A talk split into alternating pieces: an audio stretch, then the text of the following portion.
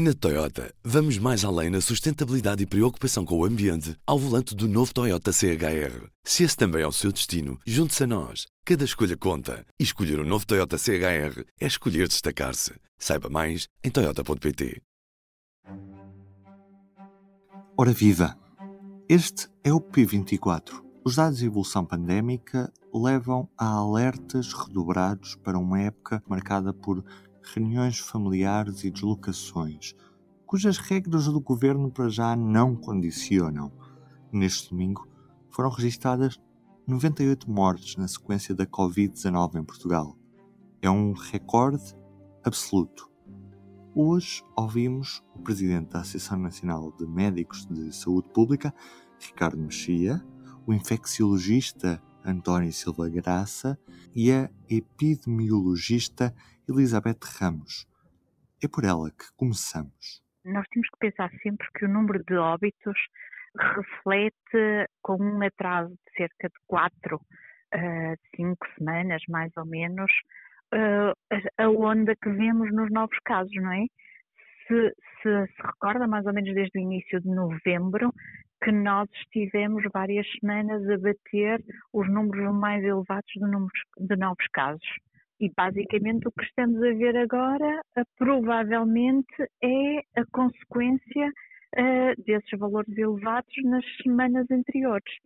Uh, tendo em conta que já começamos a ter um decréscimo dos novos casos, eu espero que o número de óbitos também venha a decrescer com, com um delay, não é? Com um atraso uh, sempre de mais ou menos 4, 5 ou 6 semanas, dependendo de quando for o tempo médio de internamento, uh, até que ocorram os, os óbitos, o pico dos óbitos que vem que é dos, dos indivíduos que, que vem acumulando desde que nós atingimos o, pico ou as, as, semanas, as várias semanas que tivemos com números muito elevados de novos casos. O que podemos esperar é que. Estamos a ouvir António Silva Graça nesta semana que agora vai começar, este número de óbitos começa a reduzir. Provavelmente para meados da semana começa a reduzir. Porquê? Estamos naquela fase que sabemos eh, em que isto tem um desfazamento mais ou menos de três semanas, desde o pico do máximo dos novos casos, é que o número de óbitos E é isso que eh, nós temos estado a ver, porque na semana que terminou em média, ocorreram 83 óbitos por dia, na semana que terminou, na sexta-feira, que é aquela que serve, digamos, nas contas, uh, e hoje temos ainda mais, temos 98 óbitos. Portanto, é natural que uh, haja ainda, provavelmente, meio da semana, durante esta semana, ainda possam existir valores do tipo dos que temos hoje. Mas depois acredito que eles vão efetivamente descer, porque a evolução da curva epidémica o sugere, porque percebemos que também, desde a semana que termina a 20, pelas minhas contas, pelas contas eh, da Direção-Geral de Saúde, teríamos um pico uns dias mais tarde, portanto a 25 de novembro. De qualquer modo, o que é que percebemos? Que nas três semanas seguintes há uma redução do número de novos casos, portanto uma redução sustentada, embora na última semana não tão significativa. Eh, portanto, estamos aqui eh, a seguir uma evolução que não espanta relativamente aos óbitos. Uhum.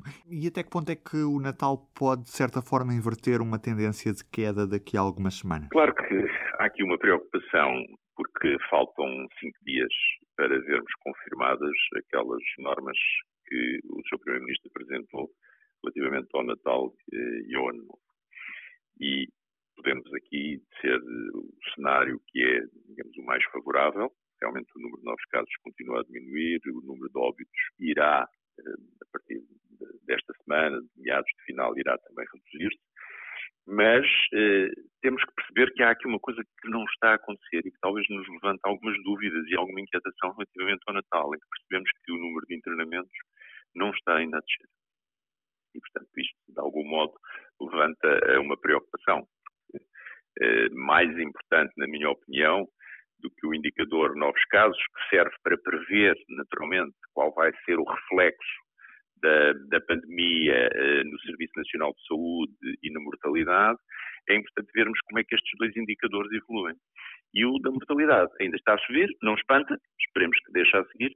O número de uh, internamentos não está uh, para já descer e era suposto já ter começado a descer.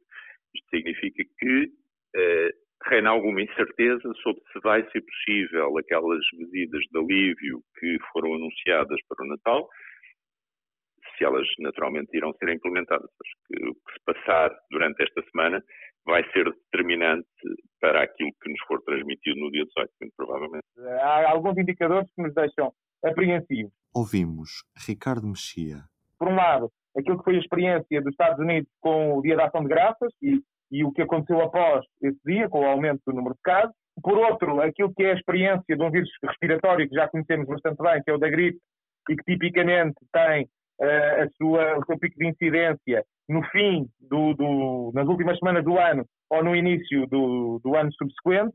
Um, e, portanto, estes fatores são fatores que nos deixam um pouco apreensivos. Sabemos também que as reuniões familiares na altura do Natal tendem a ter pessoas uh, mais vulneráveis, mais idosas, têm algum tipo de um, doença pré-existente uh, e, e, seguramente que também poderá ter um impacto importante. Portanto, estamos algo apreensivos em relação a esta matéria e, portanto, é fundamental que as pessoas eh, apesar de já termos no horizonte aquilo que é uma potencial saída para a pandemia, que é a vacina, não vale a pena agora, nesta fase final, deitar uh, a perder o esforço que foi feito ao longo de todos estes meses. Portanto, ainda, ainda não podemos, com alguma segurança, se o Governo devia repensar ou não as medidas para o Natal.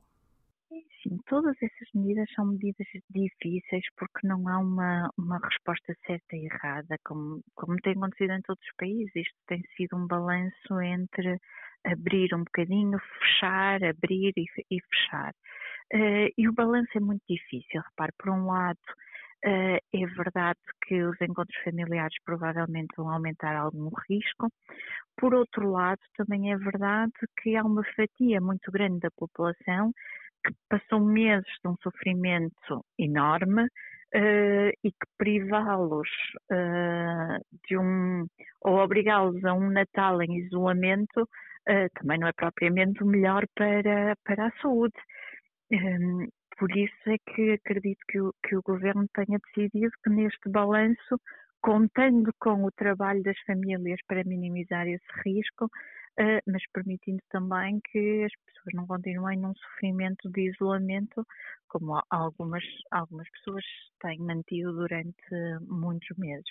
Por isso não é um balanço fácil.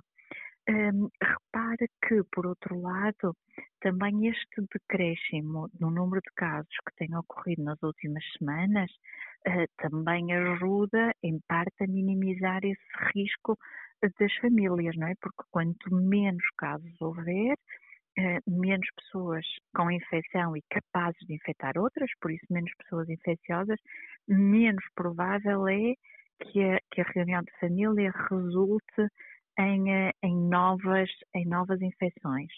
Eh, mas, de qualquer modo, é um risco muito grande e que as pessoas têm, de facto, que fazer tudo para o minimizar e esse trabalho começa umas semanas antes. Eu penso que deve ser muito clara a informação que é veiculada, ou seja, eh, deve haver regras, mas deve haver também recomendações para que as pessoas possam adotar comportamentos mais seguros, mais saudáveis, que visem proteger os mais vulneráveis. E, portanto, eu penso que isso é fundamental. Supostamente vamos ter essa revisão no dia 18, pelo menos foi isso que, que entendi, e é fundamental que haja uma comunicação clara, assertiva e que as pessoas percebam o que está em causa. E antes de terminar o P24, fica uma sugestão Nesta segunda-feira, nos Estados Unidos, é dia de colégio eleitoral.